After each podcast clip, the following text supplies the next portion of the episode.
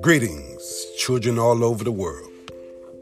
This is yours truly, Femi the Storyteller, and I'm back with another story.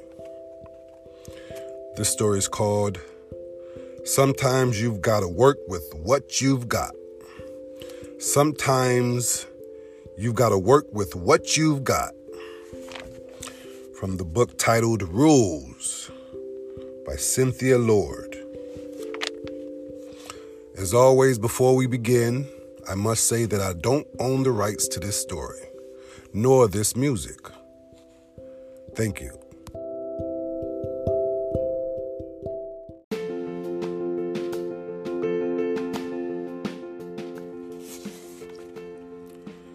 Sometimes you've got to work with what you've got.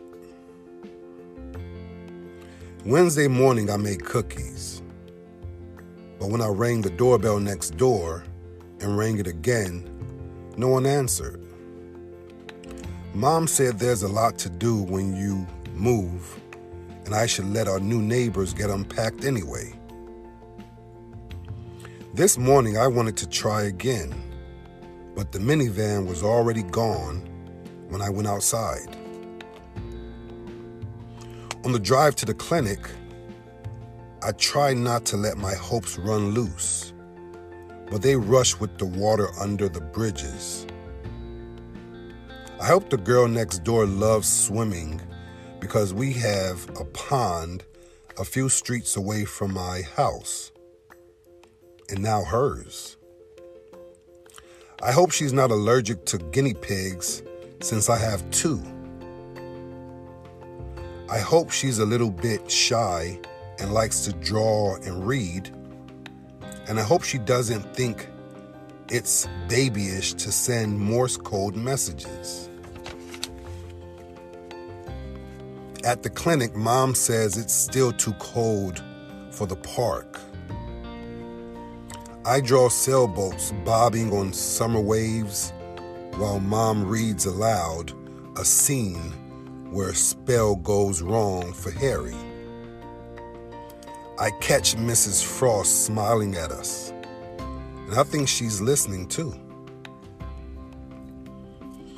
The bell above the clinic door jangles, and Mom looks up from the pages.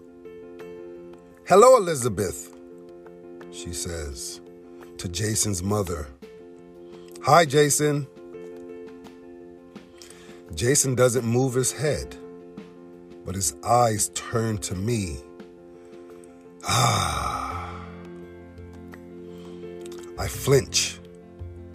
I know Jason can't help it, but sometimes the sounds he makes are loud and creepy. Jason wraps his communication book my son wants to thank you for the picture you gave him, Mrs. Morehouse says to me. In fact, he asked me to hang it on his wall. Jason's mouth drops open. I give Jason my I hate when my mom does that, too, I roll. He smiles and taps his book. Jason is wondering if he could have your name in his book. Mrs. Morehouse watches his hand move, card to card, so he can talk to you. Would you mind, Catherine? It seems weird to think of my name in some boy's communication book but I don't know how I could say no. So I say, okay. She takes a little card and a pen from her purse.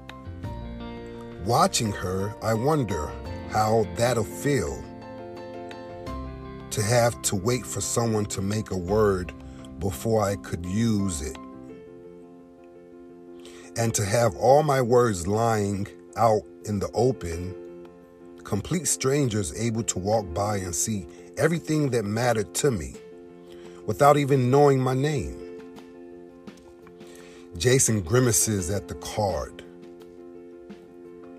Well, you know, I can't draw, Mrs. Morehouse says.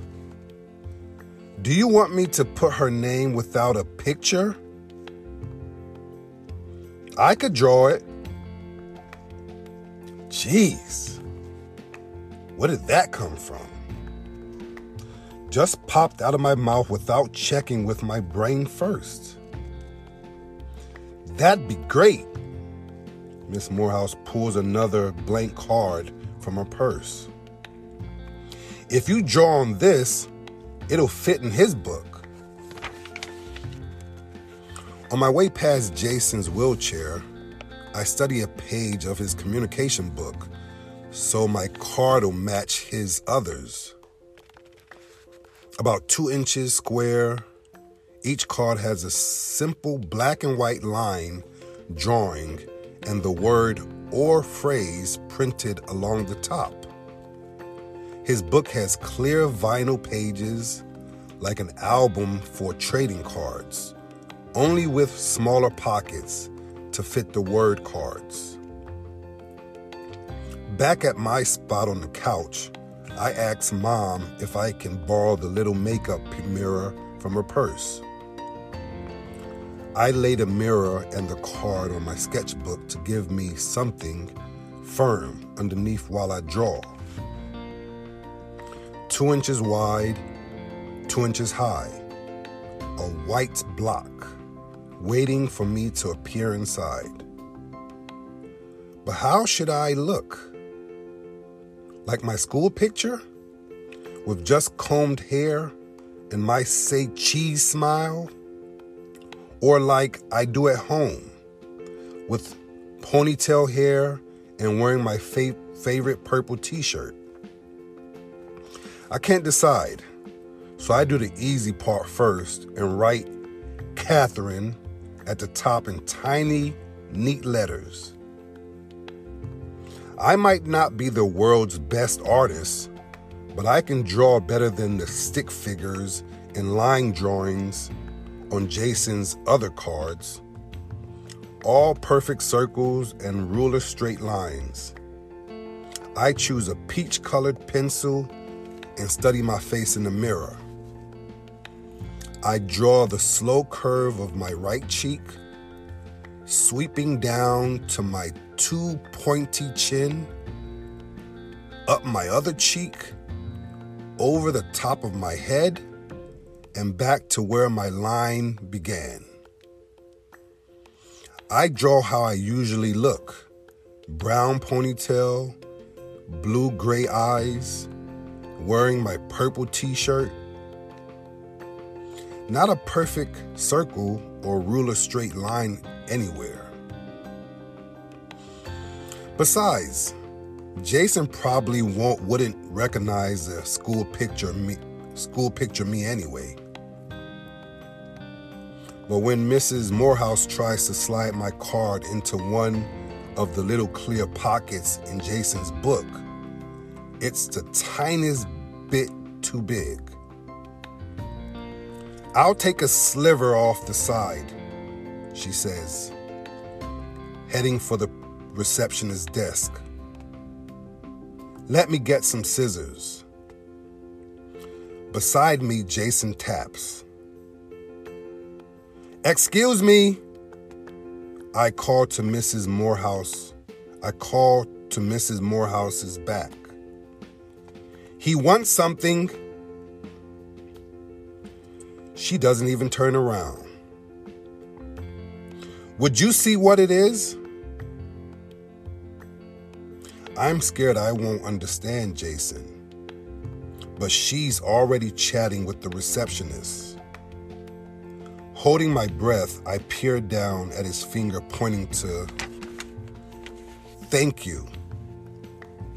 Oh, I let go my breath. You're welcome. Mrs. Morehouse trims my word to fit his book, and Jason lets out a loud, ah. He says it so loud, Mrs. Frost turns down her hearing aid. Jason slaps. Good job! My name stands out, colorful and detailed among the black and white plainness of his other cards. Sandwich, pizza, soda, drink, eat, more, good, nice, bad, sad, happy, mad, van, want, go, I'm sorry, no, yes, maybe, I don't know, make, tell, help, wait, baseball, book, music, guitar, piano, like, please, thank you, me too, okay, hi, goodbye, boy, girl, man,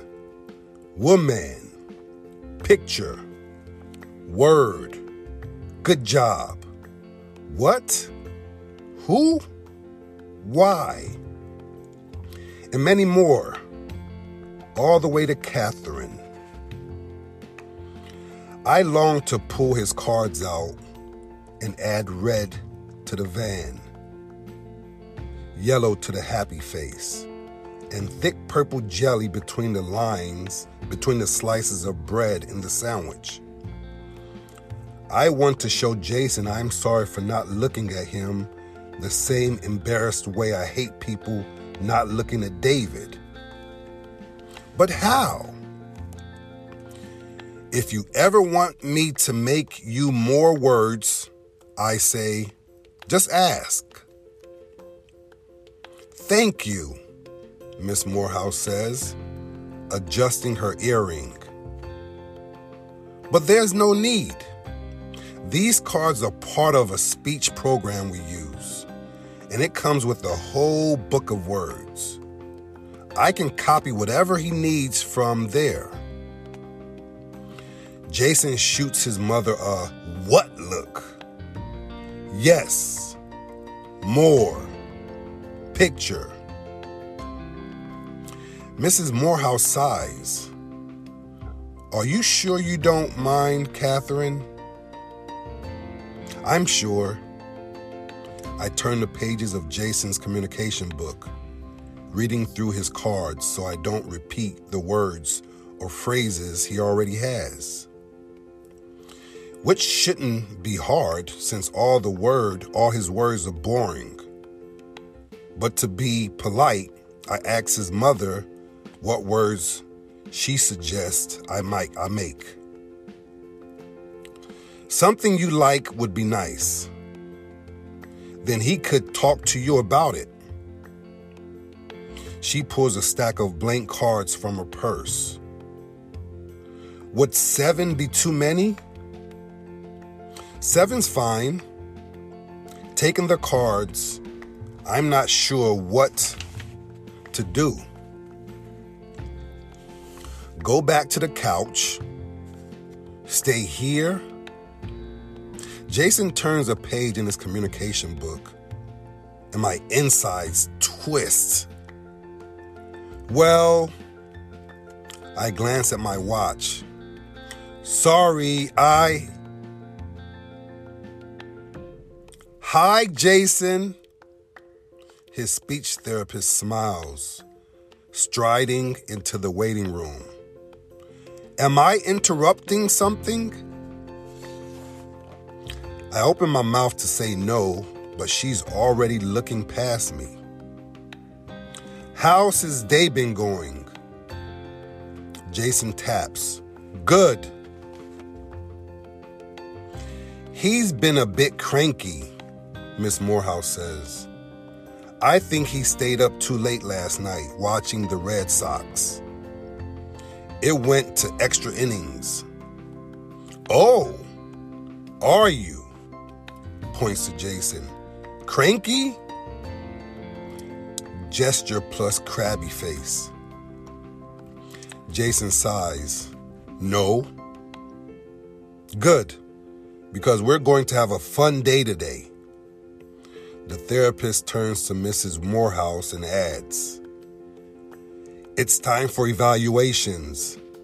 Why don't you come with us and I'll show you what I have in mind? Jason tilts his head towards me, his hand moving slyly across his book. Stupid. Speech. Woman. I cover my mouth with my hand so I won't laugh out loud. Jason makes her sound like a superhero. Speech woman, avenger of adverbs, protector of pronouns, champion of chit chat. Bye. I mumble through my fingers. Goodbye. He turns his page back to touch Catherine. Wow, what a great story. It gets better and better, folks. It gets better and better. Once again, this is yours truly, Femi the Storyteller, signing off. Hope you enjoyed this story. Speak to you all soon. Love you all. Bye for now.